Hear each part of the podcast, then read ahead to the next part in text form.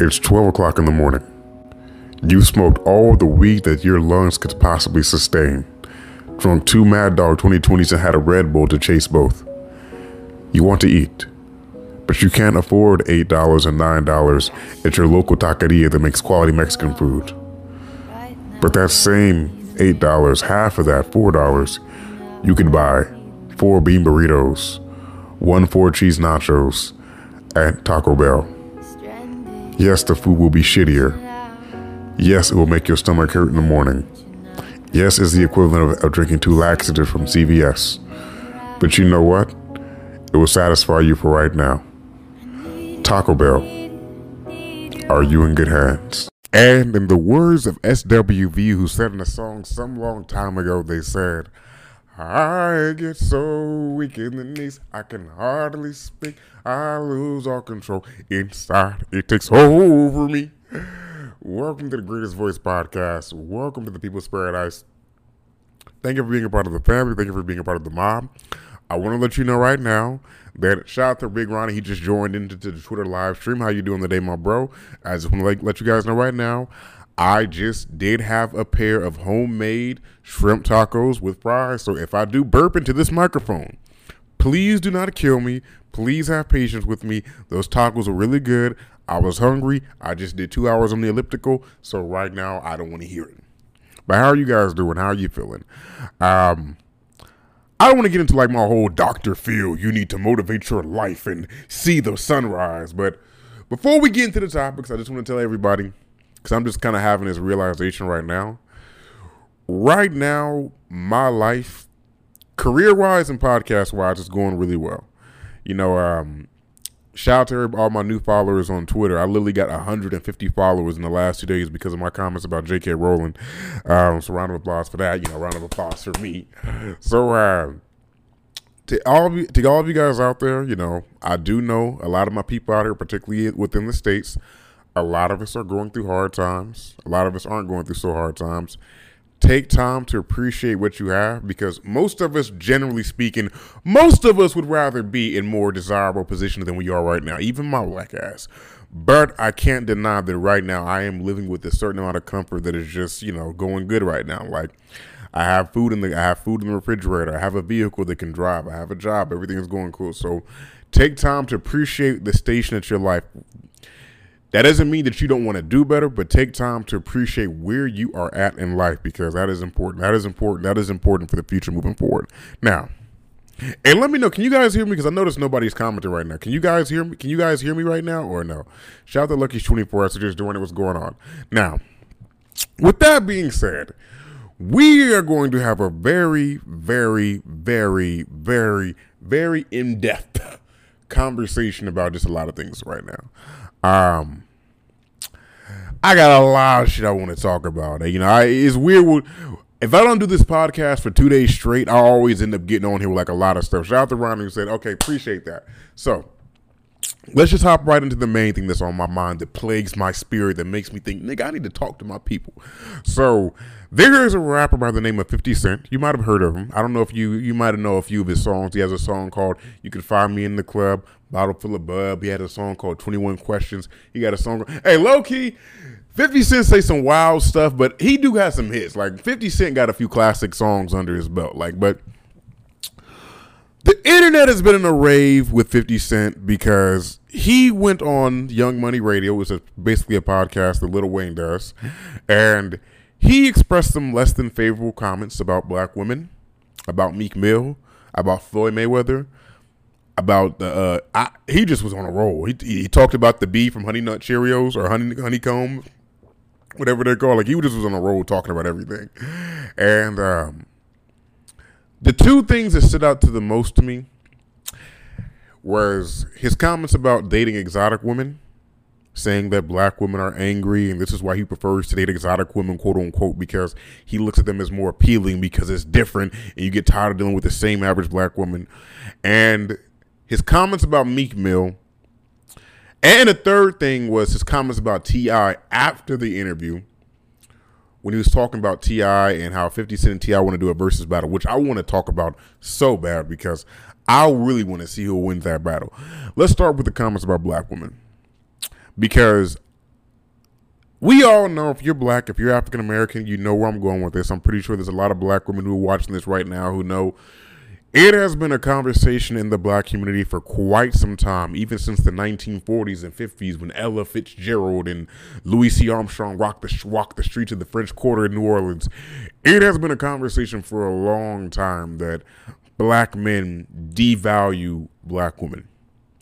It has been a conversation for a long time that most black women, black men will leave a black woman for anything that's light or bright or and damn near white. I was reading this book by a guy named Iceberg Slim. Iceberg Slim is a former pimp from um, I want to say it was Minnesota, some midwestern city, somewhere where you wouldn't think black people live at. But uh, but it, when I was going through the descriptions in the like the like the physical descriptions that he have of the woman in the story, because it was like an autobiography of his life, and the majority of the women that he found beautiful, he found attractive, he always described as like damn near white or mulatto or Creole or damn near this and damn near that, and this is a narrative. This is something that existed some odd, what, like 40, 60 years ago. So it's interesting to see that, standard of beauty has not changed that much. Me personally, when you have these conversations, I, you know, black women on Twitter, black women on Instagram, they just got in the groves and the raves together and just killed this nigga for all of six days straight.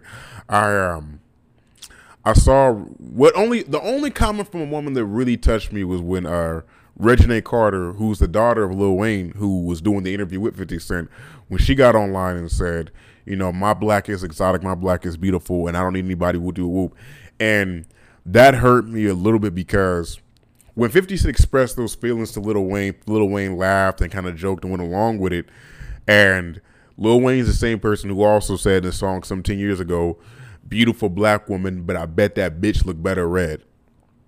And he's kind of always expressed his love for like red bones or something like that. So it kind of hurt me to, if you think in death, like that your, that your own daughter feels that, this is going to sound weird, but I feel like as a girl, it probably does hurt you to a certain extent to say that your father finds all women that look like you or women that look like you as just ugly or something that's repulsive, which is crazy to me because Reginae, Reginae's mama, Latoya Latung, I forgot her name, that bitch is fine. I mean, fine, fine. I can't speak for her daughter, but her mama is fine, and her mama chocolate. Her mama got chocolate skin, and she's fine. I've been wanting to, I've been wanting to show her something for a long time, and she gonna go Toya. Shout out to marry. She said Toya. Yeah, I've been wanting to show her ass something for a long time. She go go marry that goddamn uh, DJ nigga from Memphis. What's his name? Memphitz or some shit like Memphitz or Knoxville Knox or something like that. Whatever, but it did kind of hurt me a little bit to think like, damn, like you know, York's, because that probably really does mess with her psyche. That kind of does mess with her psyche a little bit, and so it's uh, it I don't know. It kind of sent me through a typhoon, a whirlwind of thoughts of just like preferences, and then just ideas of colorism and all this other things. So I think it gets to a point where it's kind of like, um, I guess. Shout out to Big Old. She said K Michelle said he used to beat on her. See what I'm saying? K Michelle said that this man Memphitz or Knoxville Knox used to beat on her. And I just want to tell you, K Michelle, my beautiful black black chocolate sister, I would never lay a single hand on you. Or Toya. I know I lay hands on. I would lay hands on Toya. I would lay a lot more than hands on Toya. Let me tell you that right now. But um I wanted to do this podcast, and I'm inviting people who listen to this afterwards, and also people who are talking to me now. Have you encountered issues with colorism when it comes to dating, when it comes to just love, and how have you dealt with them? Me personally, I have. You know, I've, I've talked to girls who didn't like dark skinned guys or didn't like me, and they'd be like, "Okay, cool," but I guess uh, I do. For me, when it came to dating I've always seen, and I'm not caping. Let me tell y'all right now, I'm not caping. I'm not a quote unquote ally of all women, and I speak for the truth for women, and I show them how much I love them and I care. I'm so not that guy. I can just tell you, when it comes to black women, I always saw black as something that's beautiful, a black woman as something that's beautiful because my mother happens to be a very beautiful black woman. My mother was that woman who, when she went to school, when she would come pick me up from school, dudes used to be like, "Oh, nigga, that's your mama. Oh, your mama fine as fuck. Oh, nigga, that's your mama. Your mama fine as fuck." I remember when my mama took me to the Montgomery Job Corps orientation. Niggas, fat ass fuck nigga, 16, 17, nigga hopping my mama face. Oh, family, shot. Where, where you from, fam? Oh, you got that Cali accent, fam. You from Cali? Bitch ass nigga, don't get the fuck away from my mama, nigga. Like, so because of that, because of all those uncomfortable moments, I've always seen black that always etched in my mind is like the first example of black woman is this beautiful thing. I think a lot of black men who even when they grow with black moms, they say a white woman, they might feel that in their own personal life, a black woman is not the standard of beauty where they're at, or, or from their personal experience. You know what I mean? And it wasn't like that for me. Like my mama, like I said, my mama was always a person when she walked in a room, she stole the show. Same skin tone as me, same big ass high cheekbones, same thick ass lips, and she always stole the show. Now, when it came to my personal dating life, I guess when it comes to colorism, just naturally being a man, just naturally you're gonna meet people who you're not their preference. There were some times when I would get insulted, like if I was with my cousin and a girl would say like, "Oh, you too dark" or something like that. But it's kind of hard because in that same token on that same token, I've had girls rush out of nowhere and say, "Oh, you're so cute. Oh, you're so fine." Like every time that I go to the club, no exaggeration, every time I go to a nightclub, at least one or two girls in that nightclub will say something about how I look. Like, "Oh, you are so pretty. Oh, you're so cute." And my analogy to that is, I've been the same skin tone all my life. Like when I walk into a club, I'm not immediately light skinned. Or when I'm at job, when I'm at my work, and a girl tells me that I'm not immediately light skinned. I've been this same dark shade my whole life. So I look at it as my black is beautiful. I look at it as my black is something to be treasured. Um, that doesn't mean everybody's going to agree. That doesn't mean that everybody's going to agree. Sometimes the people even closest to you don't agree. Most of us who dark skin, we know what it's like. So you got them hoes. Shout out to Big me say, so you got them hoes, JT. Bro, why are you saying it like that, bro? Why are you saying why are, why are you objectifying the women so much? You know, so you know, why are you saying it like that? Don't don't objectify them. I do not have the hoes. I have the I have the participators of Bible studies. I have a lot of Christian women. But that being said, so it's uh so I guess for me personally, there are some times where I would get insecure, like if, if a girl says she don't like dark skins or some shit like that but it's kind of hard because you know I I don't know, man. I've I pulled I have I have pulled. Shout out to Adrian K. What's going on, bro?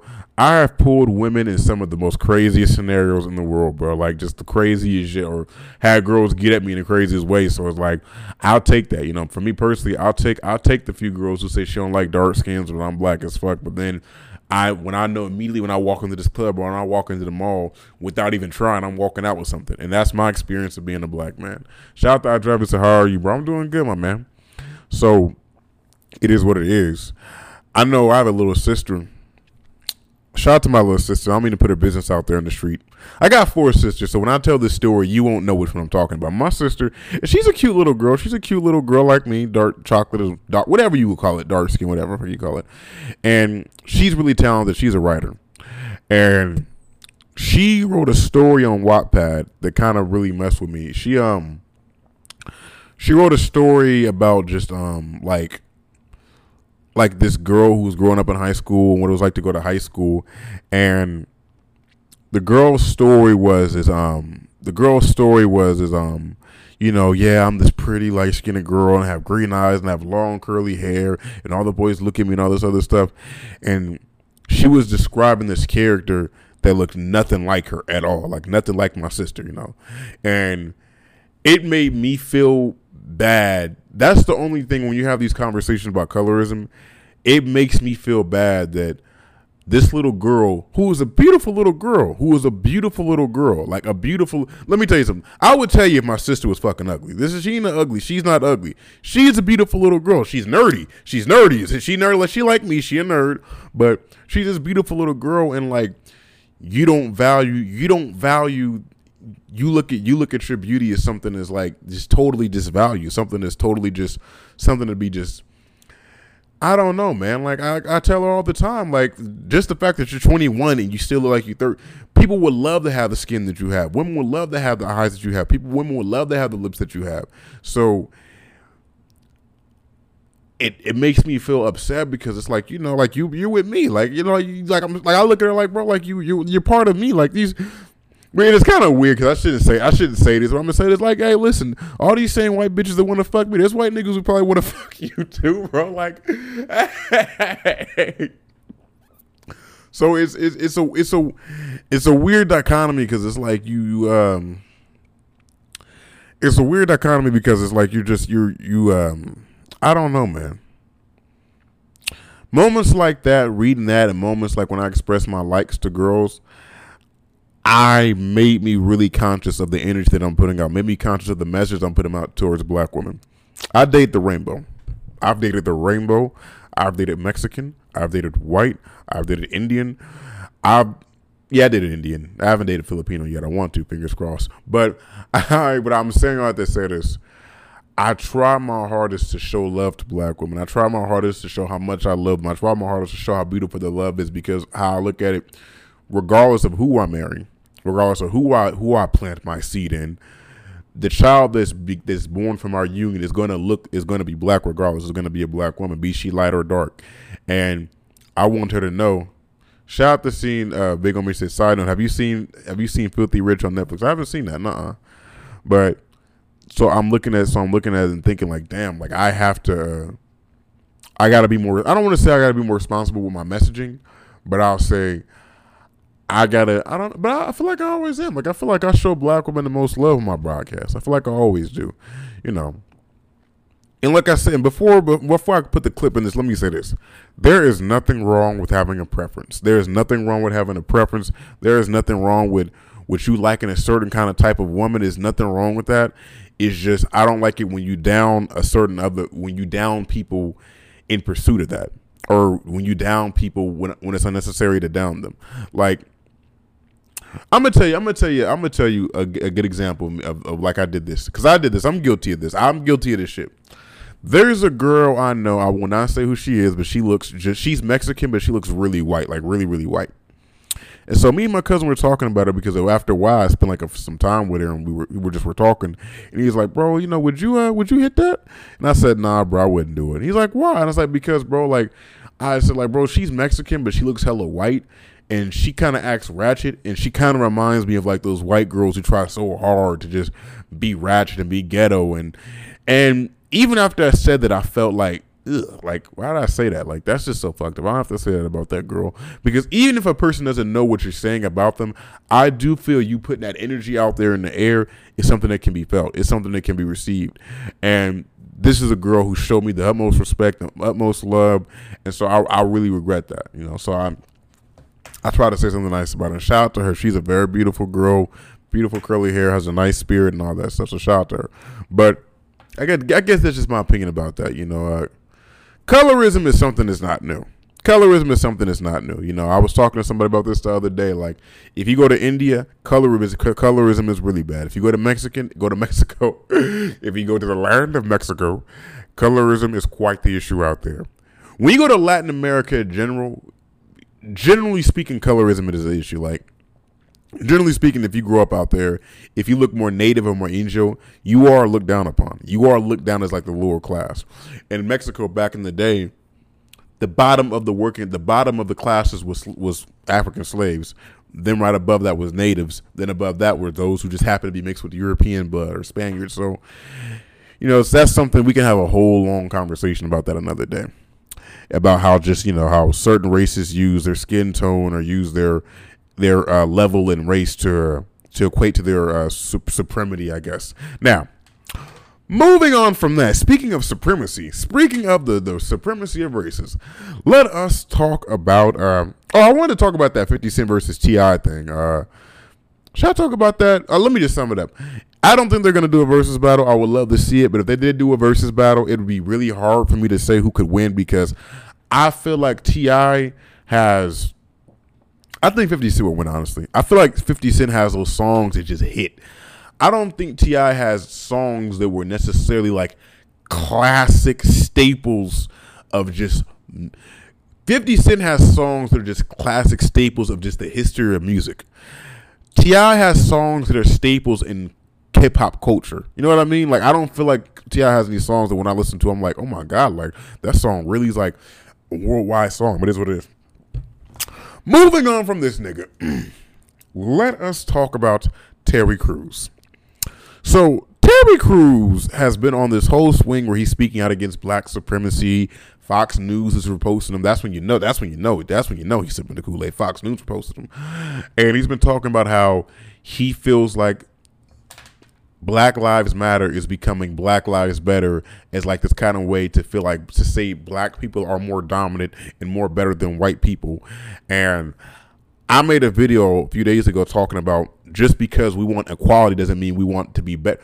We don't want to be treated better. We want it to be treat, treated equal. How is that message so hard for you to understand? Terry Crews is somebody who finds himself at odds with the general opinion of the black caucus consensus every other month or so. This is nothing new with him. Terry Crews suffers the same disease that I suffered as a child. And to this day, I still suffer it. Terry Crews is a nerd. Nothing wrong with being a nerd. Nerds are great people. We are a great race of people. Nerds are great people. When you are a nerd and you are black, particularly when you are darker skinned, there is a certain amount of annexing that happens as you grow up, particularly if you grow up in the black community and particularly if you grow up in an urban environment.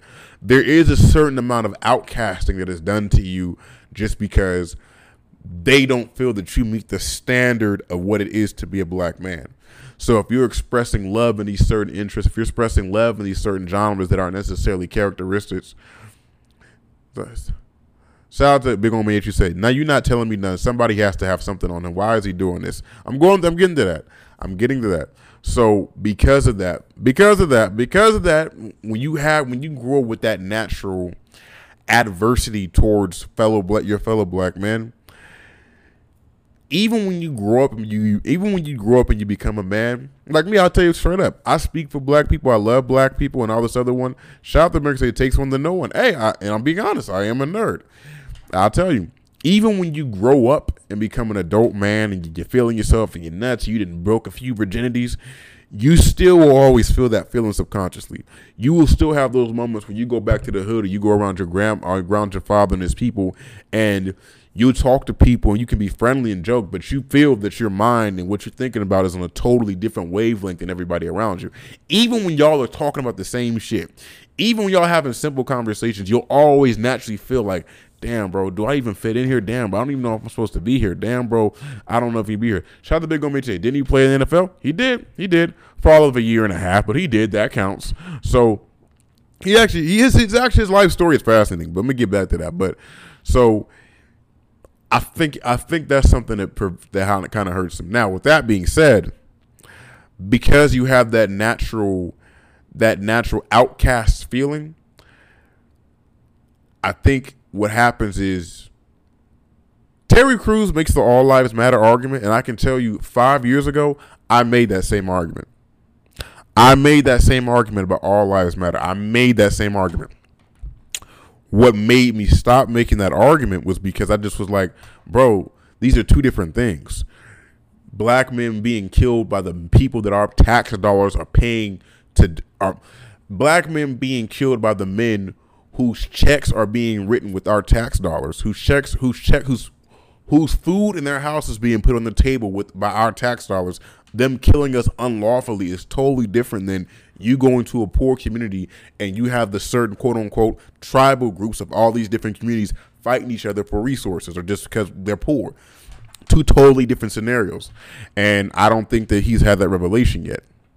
Now, with that also being said, he also Terry Crews also walks the trap that I walked to growing up. And I and I had a conversation on here a few days ago.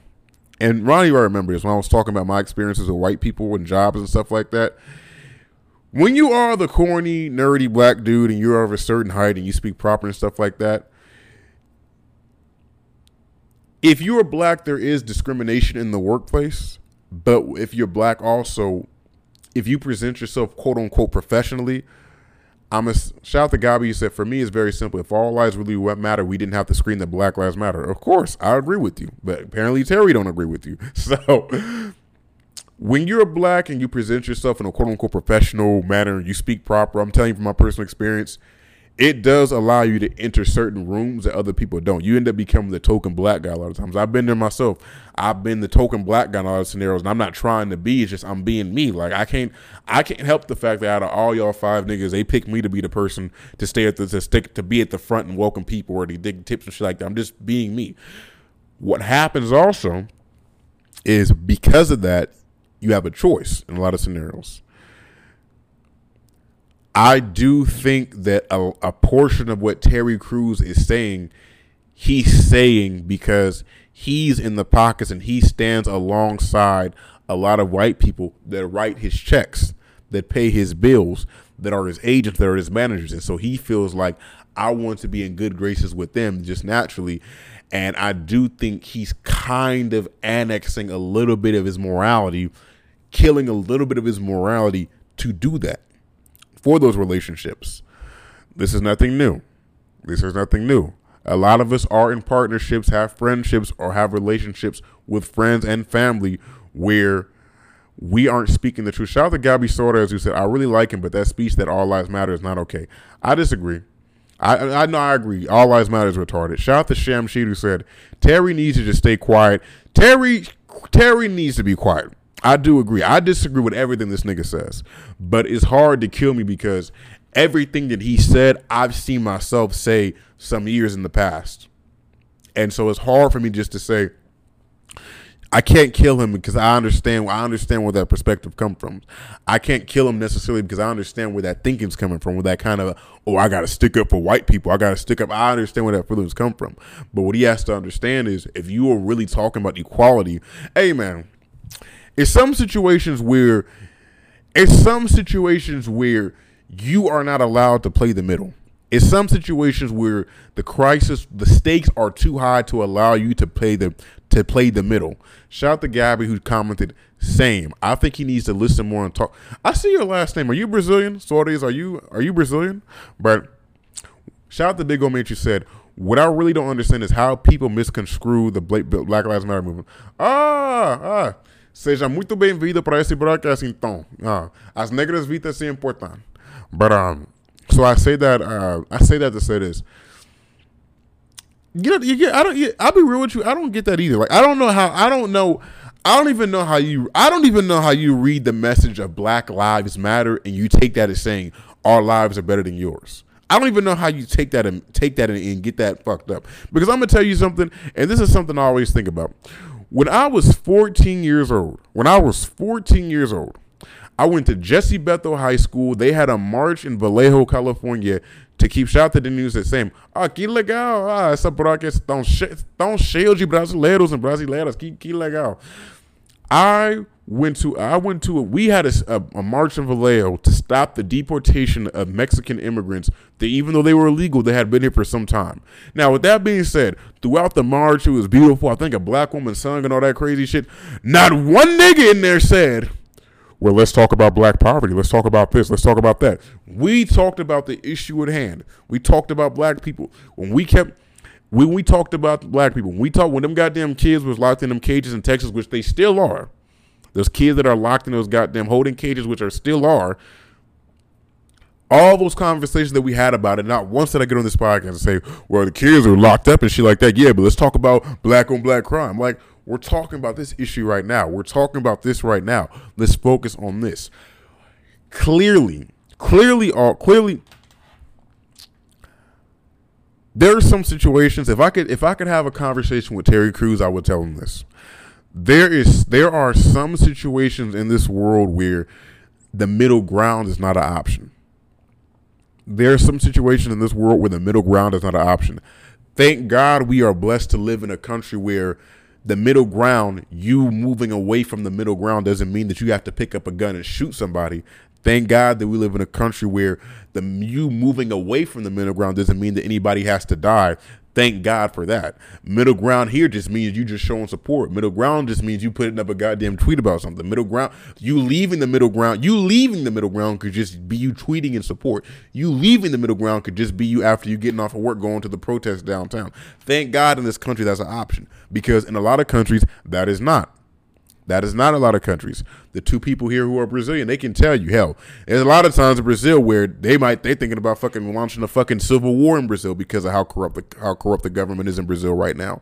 So it is what it is. Not saying we're not corrupt because we're fucked through. Shot the Messiah, but a lot of times the middle ground is not an option. I don't.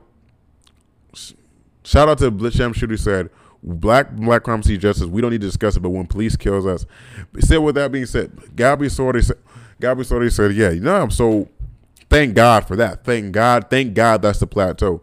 That's why when you have a conversation about Terry, that's why when you have a conversation about Terry Crews, I don't like that he's going so far out of his way to to humanize to humanize and and say and save to humanize and speak for white people just because either the people that are writing his checks are white or because he has a lot of white friends. Hey man, I have a lot of white friends.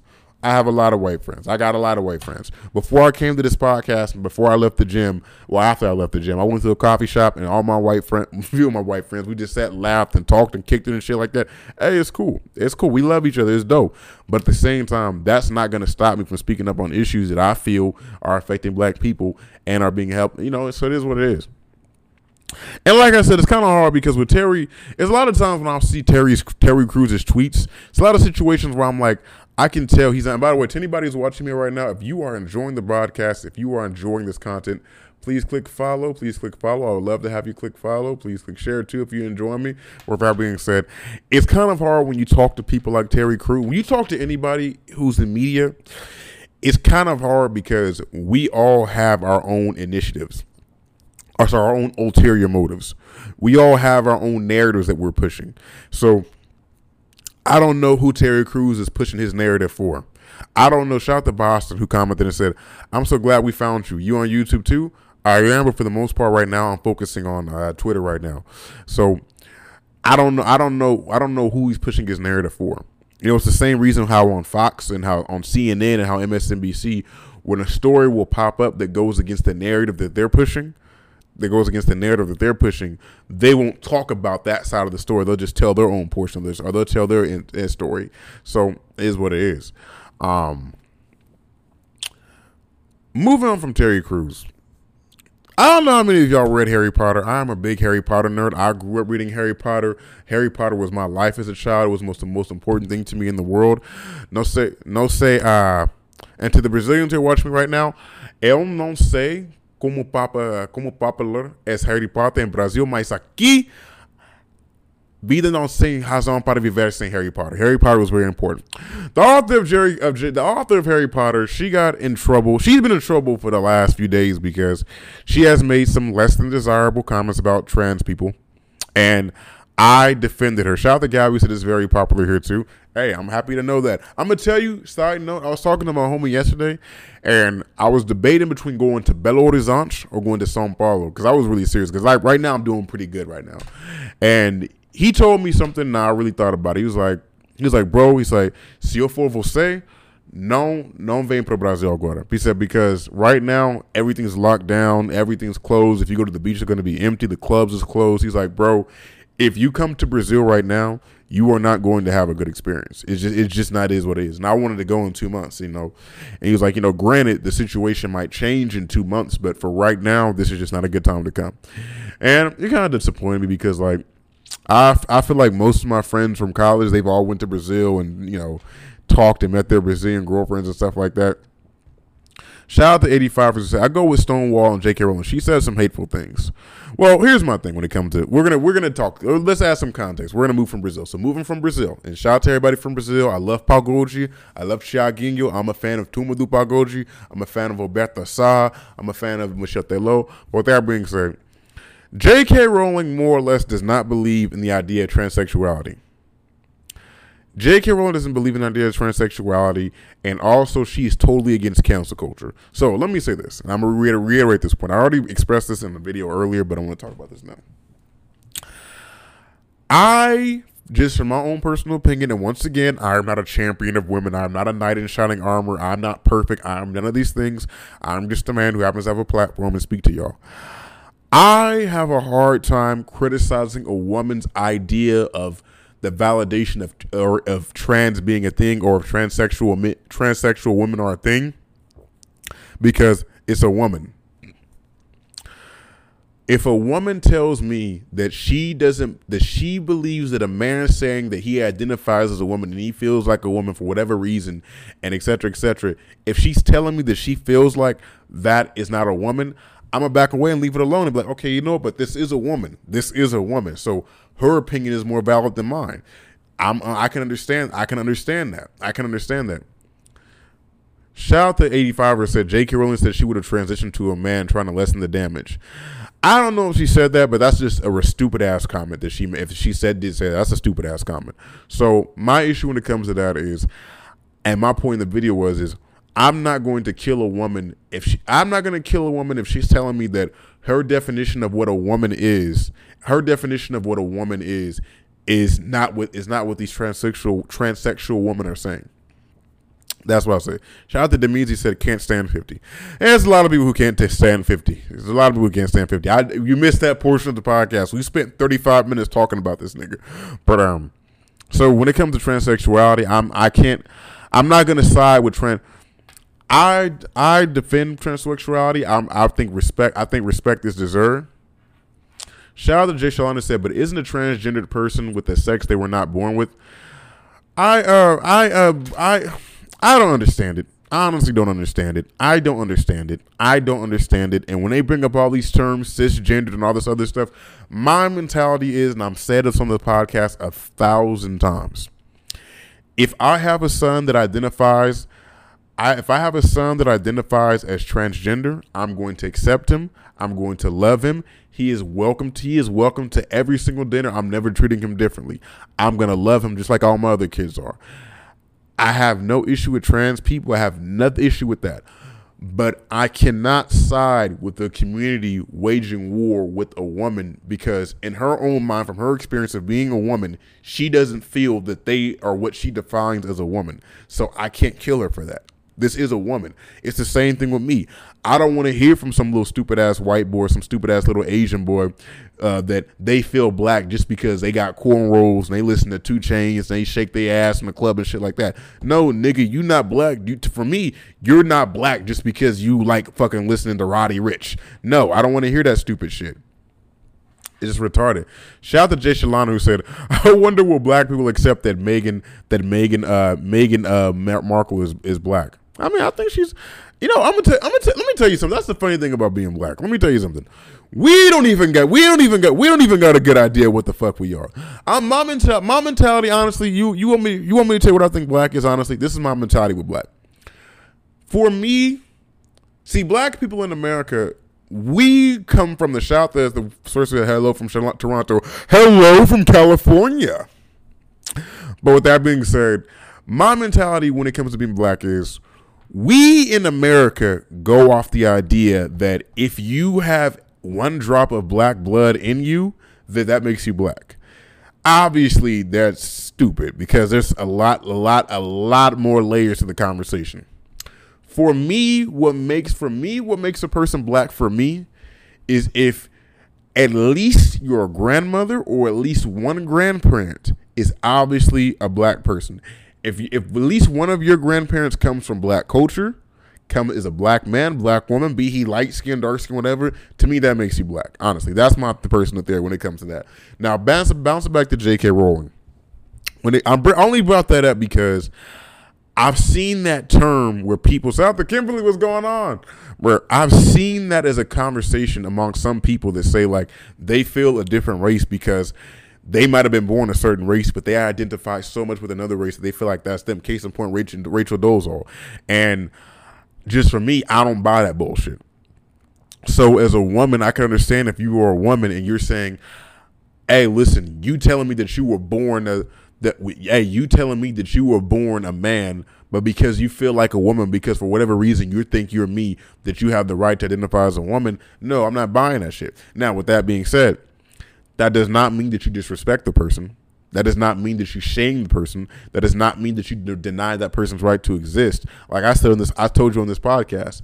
If my own daughter, if my own son says that they feel like a man or a woman, I'm walking through them with the process. I'm going to love them and accept them regardless because that's my fuck. That's my fucking kid. That's my seed. It's like it's totally different transfer. Actually, it's like what I'm only shout out to Gabby Souls who brought that up. I'm only bringing that up because I can just say that's the closest parallel I can break down to relate to her mentality, to J.K. Rowling's mentality with that. And for me, that pisses me off. So I can understand right now. Now, with that being said, bounce, bouncing, bouncing, bouncing back, bouncing back to that, to the uh, conversation with that, I'm for that. I, like I said, I'm for accepting everybody. I'm just not for the transsexual community waging war and shaming women because just to put it simply, they don't buy it. Just because simply they don't believe what you're talking about. Shout out to 85ers who said it takes years for a person to transition. Psych reports and medication years and years, and that you know you know that's a that's a thing too. We can have a conversation about. Uh, shout out to 556 who said you have a big night planned today. No, no, no, no, no, no, no, no. I have a big night planned, but um, so when it comes to that, that's my opinion about that. J.K. Rowling also penned a letter where she talked about how she wants cancel culture to stop. She said she wants cancel culture to stop. She says she's against that conversation about she's against people being killed and shamed just because they have a difference of opinion. Now, in that letter, there are certain things that she said that I agree with, and there are certain things that she said that I disagree with. I do not think we should take. I don't think we should take away people's rights to say, "Motherfucker, you are tripping. You don't know what the fuck you are talking about, bitch. Are you serious?" I don't think we should take away people's right for that because that's freedom of speech. I do think we should take away the right for you to be fired over a rumor. I do think we should take away the right for you to be fired, for you to lose your fucking job because of a tweet. I do think that. I do think you should. I do think we should take away that power. I do think we should take away the the idea that if you're a person, your show can get canceled, or you're this and that and that that just because just because of a fucking tweet. Now, there are a lot of negatives to cancel culture. There are a lot of negatives, but say what you want to. There are a lot of positives that you can't ignore. The saddest thing about cancel culture is it works. It does work and it works sometimes in the wrong favor. I'll be real with you. The only reason, the only reason the murderers of Ahmaud Arbery are in jail right now is because of cancel culture. The only reasons why the murderers of Ahmaud Arbery are in jail right now are because of cancel culture. The only reasons why the the murder of George Floyd is in was in was in jail. One of the other niggas who murdered him, this nigga out walking in the street buying yogurt at Walmart, is because of cancel culture outrage has power. R. Kelly has been sexually having sexual activities with underage girls for like the last 20 to 30 years. We've all known about it. But it took a fucking uh net it took a fucking lifetime special and then everybody tweeting about it, tweeting and talking about it for three fucking weeks, three, four or five fucking three, four or five fucking weeks for him to finally get some prison time slapped on him to get some charges brought up against him. Just being real. So there are some times where cancel culture is effective. There are some times when it is effective. I have been canceled on Twitter quite a few times. I have been canceled on Twitter quite a few times. My mentality is is I'm a pundit, I'm a broadcaster, I have my own opinion, and to be real with you, I get on this podcast every other day and tell y'all how I'm outraged or how I feel about a certain situation. It'd be hypocritical of me for me to get mad just because somebody's doing the same about some shit that I've said. I can't I can't be hypocritical. You are free to get on this podcast. Listen, about half the time when y'all comment here, half the time y'all put shit that I disagree with or that I might or not agree with. Shout out to Denon who said, we should hold people accountable. I think that's what the consensus is, you know, holding people. And there's nothing wrong with that. There's nothing wrong with holding people accountable. And there's nothing wrong with disagreeing. Bro, half the stuff that we talking about right now, we're still trying to figure out the answer to. Like, there's nothing wrong with disagreeing. It's nothing, it's nothing wrong with disagreeing. There's nothing wrong with having disagreements. I don't the the problem the problem with a lot of y'all, I'm gonna tell you, the problem with most people is most people aren't used to dealing. most like everybody like I hear comedians say this shit all the time. Comedians always say everybody's so sensitive now. You can't crack a joke. Everybody's so sensitive right now. Let's crack a joke. Let's talk a joke. Everybody's so let's, uh, let's no. It's not that everybody's so sensitive right now. You're being sensitive. Most of y'all niggas ain't like me. I've always, I've always, I've always grown up being a motherfucker that expressed his opinion, be people agreed with me or not. I've gotten into fights and fist fights ever since I was a kid of expressing my personal opinion because I've just always been like that. I don't give a fuck what you think, nigga. This is how I think about the scenario, and we gonna fight. D.L. Hughley said his sister. D.L. Hughley, God bless D.L. Hughley. I hope he's getting better because he had contracted COVID nineteen a few weeks ago. D.L. Hughley said something. He said his sister told him something that was so powerful. And if you are a black man, listen to me right now. I hope you take. I hope you take what I'm about to say to the grave, not to the grave, but I hope you take it seriously. He said, she said his sister told him, you can, he said, if as long as you are not scared to take an ass whooping, you can do anything in this world. As long you, as long as you are not scared to take an ass whooping, you can do anything in this world. And that goes across the board. You can apply it to some situations that are not that are not too wise, and you can apply it to some situations that are more wise. I'm not scared to I'm not scared to get on this podcast and deal with people. That video that I put about talking about J.K. Rowling, it got a thousand retweets and likes and stuff like that. But there were a lot of people who told me you're trying to mansplain everything and you're toxic and this toxic masculinity and this is what we're talking about. You're so fucking this and that, so fucking that. I'm like, bro, okay, hey, listen, free to your opinion. You're free to your opinion. You're free to your opinion. It's seven billion people in this world. I'm pretty sure most of them are going to disagree with me, but it is what it is. My opinion about things is my opinion, and it's the same thing with you guys. Shout the Messiah said, "You can do whatever as long as you can st- withstand the consequences." Exactly. Hey man, listen. Let me tell you something. There, I, I've seen, I've seen, I've seen, I've seen comedians, I've seen comedians, and I've seen news pundits talk about people, and they get mad because like they might have talked about a talk about the death of somebody or talked about something. I'll give you an example. DJ Akademiks. I love DJ Akademiks. I love Meek Mill. I love Meek Mill.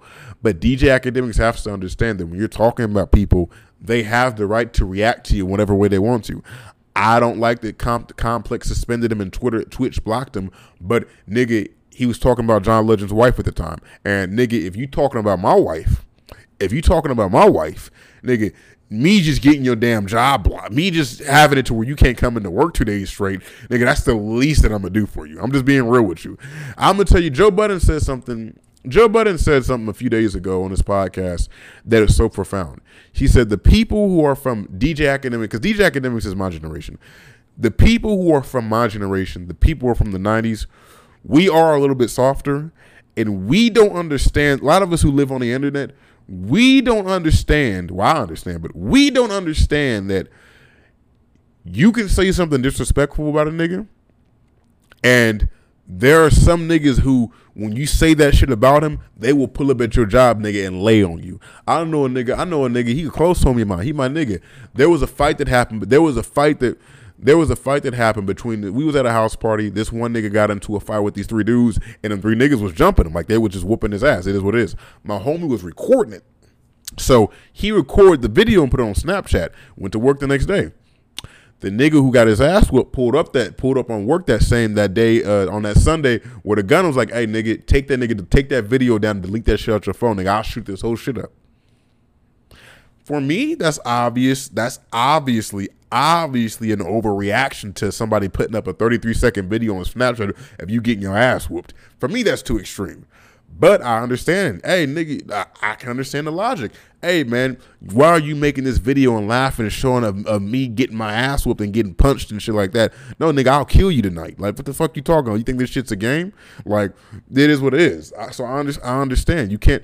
That's the hardest thing that's the hardest thing. Shout out to Messiah's controversy will raise you to the same heights as love will. That's true as well. That's true as well. Hell, Oprah, Oprah and Howard Stern were Oprah and Howard Stern were just as famous as each other in the 1990s. You know, to each his own. To each his own. To each his own. To each his own. Like I said, man, a lot of a lot of these same a lot of these same jokes and shit like that that we be talking about right now. Shout out to the tough guy who said, "Laugh out loud." People need to act better now that everybody has a smartphone. Oh yeah, of course. There, hey man, you're talking to me? I obviously there's a, I obviously believe there's a certain amount of etiquette that people should have when it comes to this internet stuff like that. But man, it's people are just stupid, bro. Like people are just like people are just bozos. Like it's it's um I don't know. Like I said, I can't. I can't. I guess to put a button in the outrage topic, you know, I don't know what canceling. I don't know what canceling cancel culture would be. I just know I don't think people should get fired from their jobs and laid off because of tweets or differences of opinion. That's what I'll say. I do think we shouldn't take away freedom of speech and take away people's rights to express their opinion and to express how they feel about certain situations. Because if you want to have a real conversation, for me, it's so entertaining seeing all these all these white executives and all these white talk show hosts who are getting in trouble because either they're they're um we'll say well let's say we'll say we'll say they said something that was racially insensitive in the past or we'll say that they've done something just yeah just racial insensitivity or they've done some shit in the past they ain't proud of because there was a time 40 and 50 years ago where if you were a black woman or if you were a black man or if you were a woman period if you came forward in the 60s or 70s and said said this hollywood executive molested me or this person did this to me or this person did that there was a time hey kelly kell shout out to my 916 fam. There was a certain amount of time where nigga you would lose your job for that. You would be disert the fact that colin kaepernick reaped his flower, reaped his reaped and and got his flowers within a three year period of his actual protesting. That's a beautiful thing. Back in the day, it wasn't like that. Muhammad Ali lost his job them two black runners in the who uh, who those two black runners who won the Olympics in, in Mexico, them niggas got death threats. One committed suicide. They got statues now. Today they got statues now. But yeah, nigga, twenty years later, nigga, twenty years later, after they didn't had to work at KFC and Popeyes all their goddamn life, and these are Olympically like athletically talented people. So I guess I, I, I don't know. I don't know. I, you know, it is what it is. It, it is what it is. It is. Man. Shout out the drummer said, forgive the term, but it was called blacklisted. There we blacklisted. You got blacklisted. Blacklisted, blackballed, black fucked, and you will never re they throw you in that black hole and you would never return. Like you'd be like, What happened to what happened to what happened to uh, James Hammond? He's done. He don't he, he doesn't have the part anymore. So, you know. But like I always said, man, but I like I but like I, I'll say this though, you know, uh, and I and I and I'll say this when it comes to that. History history will always history does not look kindly on people who play the middle. And I would tell Terry Crews that. I would tell um, a lot of people that. Like, history does not look kindly on people who play the middle. It just doesn't. It just it just doesn't, bro. It just doesn't. You know, it is what it is. Now, I pretty much talked on my topics. I'm gonna open up for Q and A right now. We're gonna have a Q and A session everybody here who's listening to me right now, if you guys have any questions, shout the Messiah X who said you must stand on something. Exactly. Exactly. Exactly. Be it a soapbox or a Cadillac. Shout the Gabby said, just to you know, you really shouldn't come to Brazil right now. I, I, was thinking about it. Eu, te, eu tenho muita vontade para ir para o Brasil, mas eu sei que esse tempo não não um tempo muito bom para ir. Mas eu tenho vontade para ir. I want to go just because I love Brazil. Like I love the culture of Brazil. I love the language. I love the people. I love the. Uh, it, it's just it's just a it just it's just a beauty. I love the culture out there. I love you guys. You guys are just a very sweet and warm people.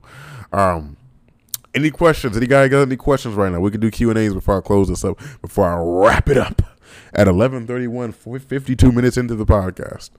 Um, Waiting for them questions. Waiting for everybody to type out their questions. It'd be funny if I'm waiting for people to type out questions and right now everybody's looking at me like, no, nigga, you can go. Nigga, you done.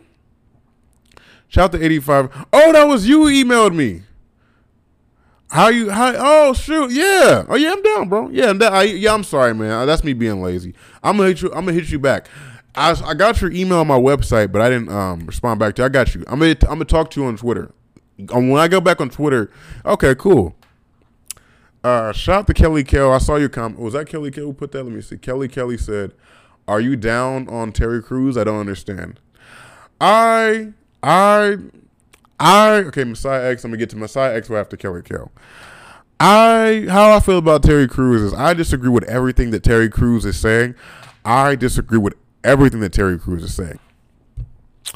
It is hard for me to it is hard for me to kill Terry Crews, and it is hard for me to shame him because I used to have that same thinking. Like the all lives matters arguments that he makes, I used to make those arguments. And I do think a portion of what he's saying comes from him trying to stay in the good graces of white people. And I think also because he has a lot of white friends, I do think personally, like I said, being a black kid who grew up as a nerd, I've had that feeling where, what do you mean everything Kelly Kelly said? Kelly Kelly asked me, "What do you mean when I? What do you mean when I say everything that Terry Crews is saying?"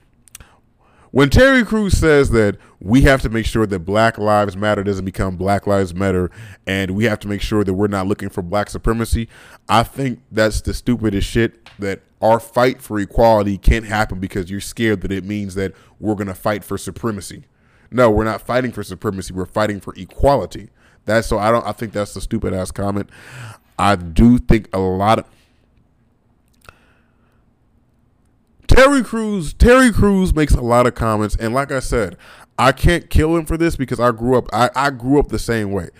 Terry Crews makes a lot of comments that lets me know that as he grew up, when he played in the NFL or just in Hollywood, I do feel he was accepted more by white people in his personal life than black people, and I guess in his personal opinion. And I've been through that phase before, where I feel like I feel like sometimes I identify more white people than my own people. So I get where that perspective's coming from, but in some situations where it's like, bro, this is not what we're talking about right now. This is so far from where we're. Where this is so far from the matter at hand right now. Shout out to Kelly. Said I feel like he goes topic by topic. I don't know. Terry Crews. Terry Crews always finds himself. At, Terry Crews always just finds himself at, at odds with odds with the general people. Shout out to TK Hansen said Terry Crews seems like a clout chaser. He got involved in Me Too movement, but yeah, he does. I mean, he's hey man, he expresses a that whole Me Too thing where he said the said the guy groped him and stuff like that. I'm gonna be real with you. That guy that groped him, t- to this day, I'm gonna be real with you. I gotta be real with you. That situation where that guy groped him, I have always thought that he misinterpreted that. I don't. I, I I really do think that was just a dude who was having white boy fun. If you hung around white people, they have fun in a totally different way than we have fun. I'm just being real with you. White dudes will do shit like you'll fall asleep and them niggas will put a popsicle in your ear. You like, what the fuck are you doing? This motherfuckers, dude, fucking dude, you fucking creepy. You fucking lost it, bro. Like so, I, I, I so it is different kind of fun. So I don't know. That's how I always interpreted it, but I just disagree with him. I just disagree with him on a on a plethora of matters. Like, but man can't grab guy balls. We don't. We don't play games. We don't play those games. But I'm gonna tell you, if you around white boys, white boys play games like that. I'm telling you that right now. Uh, we don't niggas don't play those games. Like you grab my nuts, nigga. I don't like that shit. I've never liked that. But like I said, you know, you around certain people, they play them games. But teach his own. You know, I love Terry Crews. I loved him in Friday. I thought he was hilarious as Damon in Friday After Next. But you know, it's kind of weird to see a guy who. It's kind of, it's kind of weird. It's kind of weird to see a guy who, in most of his roles, has always played like the most stereotypical of black men in roles. Like he played a nigga who we we played a he played a nigga who just got out of jail and wanted to rape uh, Ice Cube and Mike Epps. He played a dude in Training Day who just literally did nothing. He just stood there and looked and looked fucking buff as shit and scary and intimidating. It's kind of weird to see him be at odds with the general opinion of black people.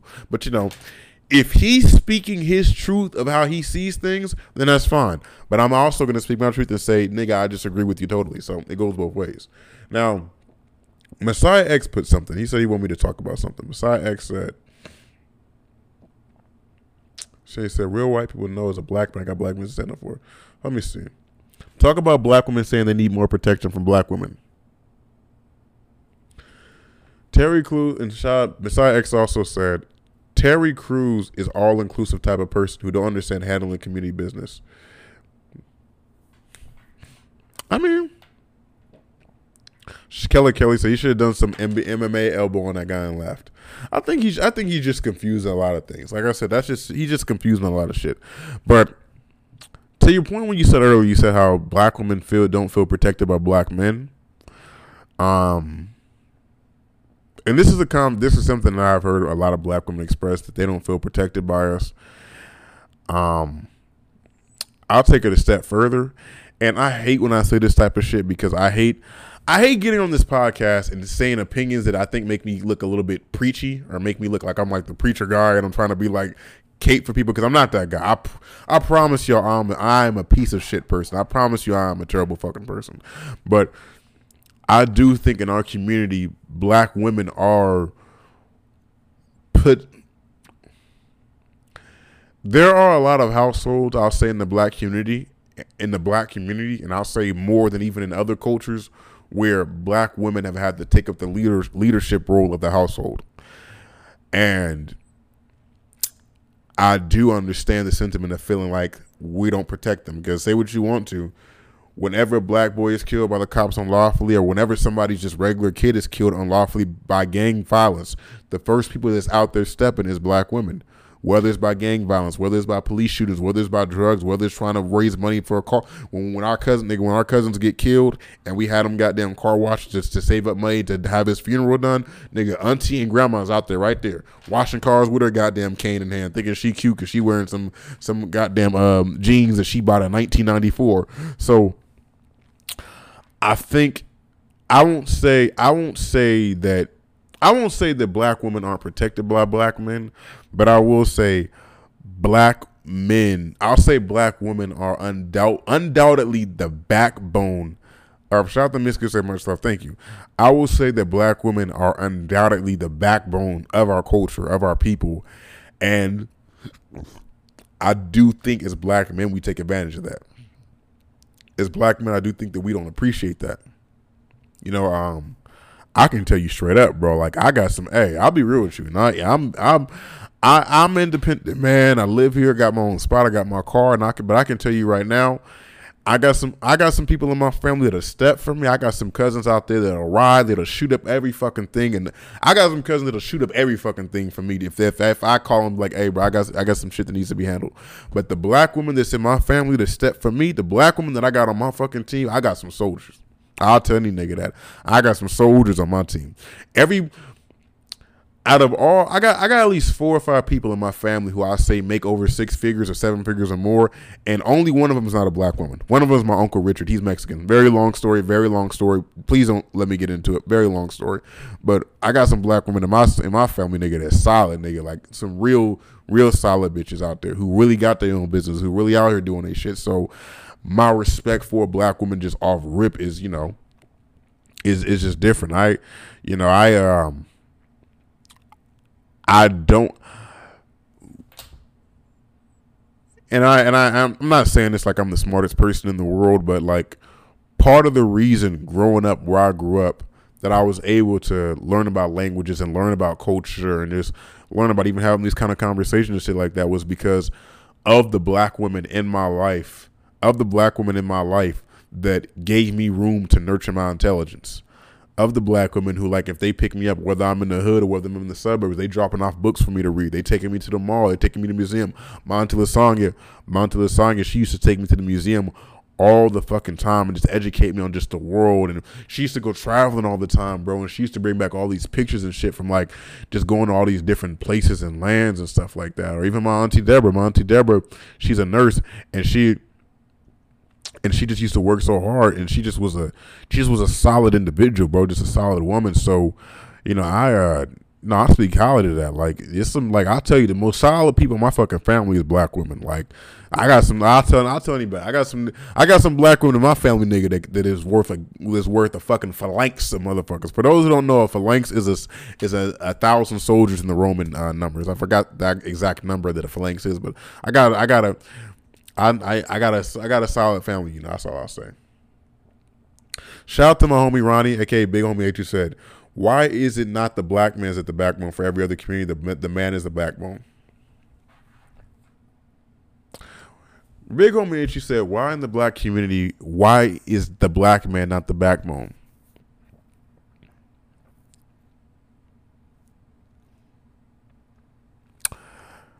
So I think there are a lot of layers to that. I think that so when we have this conversation, we also have to add into another add, add into another aspect to this. I do think that we have to separate, and I hate saying it like this, but we have to when we have this conversation, we have to separate the um, the quote unquote poor black people from the black people who are quote unquote middle class or just scooting by whatever whatnot. I say that because if you are on Section 8, if you are on the Section 8 housing program or just whatever that provides you for low income housing, most of us grew up in scenarios where they wouldn't allow your father to live there with you. The father couldn't be there. There were some scenarios where if you applied for Section 8, the father couldn't be in the household. And sometimes in those scenarios, eh, the, the nigga, your daddy, would be in your life. Your daddy was for surely in your life. But he couldn't live in the house with you because if he lived in the house with you, then y'all would lose a home and then y'all be fucked up again. Now, I add that because I do see a lot of homes, but even then, it's kind of hard though because I see, I see. I, I, was gonna say I see a lot of people who live in the suburbs who whose dad is there, but then I see a lot of black women who live in the suburbs and raise their kids, and the father's not in their life. So it kind of goes. It kind of goes both ways. It kind of goes both ways. It's um, I um, and then also another another thing I got to think about is I don't want to say fatherless homes are rampant, but I will say it is fairly common in America for most of us to grow up in households where our mother and father didn't live together. I live in a very, very small country, small hometown. So most people that grew up here, their families live together. Their their biological mom and dad are married and have been together since they were like 19 or some crazy shit. That's just the culture of this city. But when you go to like the bigger cities, particularly in California, most of us don't have that luxury. You know, most of us, you know, my father wasn't in, my father was there, but he wasn't there. Like my dad, my bad, my dad didn't necessarily accept me as a kid because you know he was married to somebody else. He was married to my brother's mom, and so my mom kind of just popped out the woodwork. And then after that, he went to jail when I was seven years old. So that kind of killed everything. And my stepfather came in. My mom had a step. I had a stepdad, but my stepdad was like this nigga was like, this nigga was like, my stepdad was like the dark skinned nigga in every Tyler Perry film. Like he used to beat on my mom all the time. We used to we we used to run, run away. I didn't I just slept in hotels. Fucking he didn't kick us out on the freeway, and we had to have to walk home. She didn't ran away. Like it was a whole bunch of stuff. So I don't know. I mean, I um, I don't know. It's uh, I don't know. I mean, I don't know. It's uh. I'm I'm saying all this because, like I said, Ronnie said, "Why aren't black men the backbone?" I do think as we step into the future, I do think you see more black men who are stepping up to the. You see, so you was a side. Ooh, Jason said you was a side baby. Yeah, yeah, I was a side baby. I was a side baby. I was a side baby. But uh, yeah, he uh, yeah, um, I do think you see more black men in my generation who are stepping up I do think you see more black men in my generation who are trying to be in their kids' life, but I do think overwhelmingly black women are put in situations where 98% of the time, 98% of the time, if the, if the man ain't in the kid's life, the mom is. And I think it's also different because I think for a man, it's easier to say you don't give a fuck about a kid. Shout out to Messiah said, the ones who stuck it out are, but the government did a good job dividing us. What do you mean? Can you break that down a little bit more for me?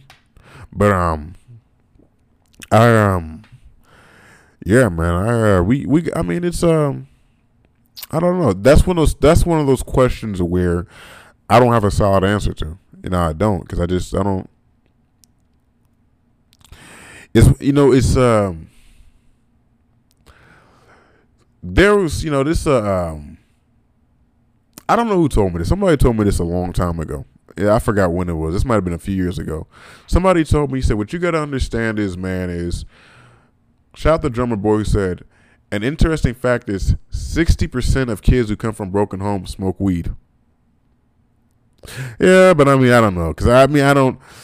Yeah, but I'm pretty sure like a hundred. I feel like I'm pretty sure hundred percent of Americans drink alcohol, so it kind of goes both ways. Like I don't think drink. I don't think smoking weed is like a direct sign that you come from a fucked up home. But I mean, you know, who, who knows? You know, I um, I don't know.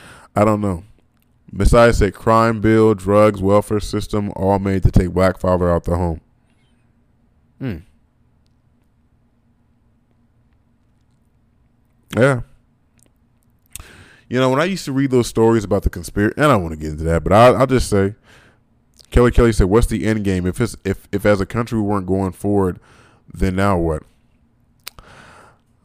Shout out the 85er who said, Do you think racism would vanish if they weren't white areas, black areas, and Hispanic areas? So, to each of those things, I'll say this. I do think undoubtedly that we are making progress as a country. We need to have these uncomfortable conversations. We need to have these uncomfortable moments. We need to have these fucking atro- atro- catastrophic moments like these riots, like these shits, to move forward as a country because that's what causes progress. When it comes to the man, I think 85 who said, "Do you think racism would vanish if you didn't have Hispanic and black hair?" To be honest with you, I think I think naturally I think naturally racism vanishes because of that.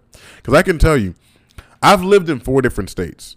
California is the most racially accepting of any state that I've seen in my life, but that comes from over a hundred years of us all living side by side together. So yeah, like it's a lot of black. It's a lot of a lot of people don't notice.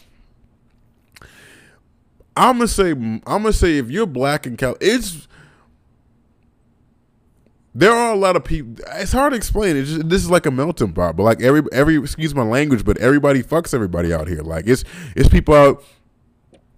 It's black and Filipino it's black and Filipino couples here from like the 1940s or some crazy shit like here, so it's a little bit different. So it's um, I don't know, man. I think I think the I think the mentality comes from is um. So why protesting in California? Yeah, because it's yeah, because we got some issues out here too. I don't mean. let me tell you something. I said we're I said we're mostly racially accepting. I didn't say we're totally. I didn't say I'm, I didn't say we're total. I didn't say we're totally up there. You know, uh, we got some issues here. We got some issues here too. I gonna say we. I ain't gonna lie and say we don't now. We do got some goddamn issues, but you know. But I will say, compared to Arizona, compared to living in Alabama, compared to living in Georgia, we are a, a lot, a lot farther, farther ahead of them than I'll say in most issues. You know. I'll be real with you. Shoot, that's the that's the only time I don't mind the quote unquote progressive thinking because when you go to those kind of progressive cities, like when I was working in San Francisco a few months ago, everybody was fucking cool out there. It was just like every when you go to those quote unquote progressive areas, the vibes there are always just cool. Everybody is it's like a it's just like a breeding ground for just open thought and different conversations. And then on top of that, you see some couples, you see some couples out there that you thought you'd have never seen in your life. You'll go out there and you see a Mexican guy dating like a fucking like Samoan person. You'd be like, how the fuck your mama and your daddy? Like I'm gonna tell you, everybody. If you're from California, you've had this moment. Everybody from California has met somebody that they met, and like when they asked them what race they were, they said they were a combination of two different things. But it was like some shit that you couldn't even imagine their mom and dad being in the same room. Like, how the fuck? How are you? How are you Alaskan and how are you Alaskan and Brazilian? How did your mom and dad even meet? Man, it's a long story. Shout out to Kelly. Kelly said, "What businesses can run under these conditions right now? None, none. And that's another negative. I don't think California is going to be the same totally after this whole COVID thing because we can all agree right now in California that we can all agree right now in California that I don't know, man. I don't know if you should. I don't know if they should shut down our whole economy for this COVID thing. I don't know. I don't know. But all jokes aside, my my voice is starting to get hoarse. I need to drink some water or something. We're gonna. I'm gonna try to come back tomorrow. If I if I feel the inspiration come back here tomorrow. Bring up a podcast tomorrow, maybe the day after. Right, much love, peace, and chicken grease. Thank, thank you for being part of the family. Thank you for being part of the mob. Much love, peace, and chicken grease. Thank you. This is the Greatest Voice podcast. You guys have been wonderful.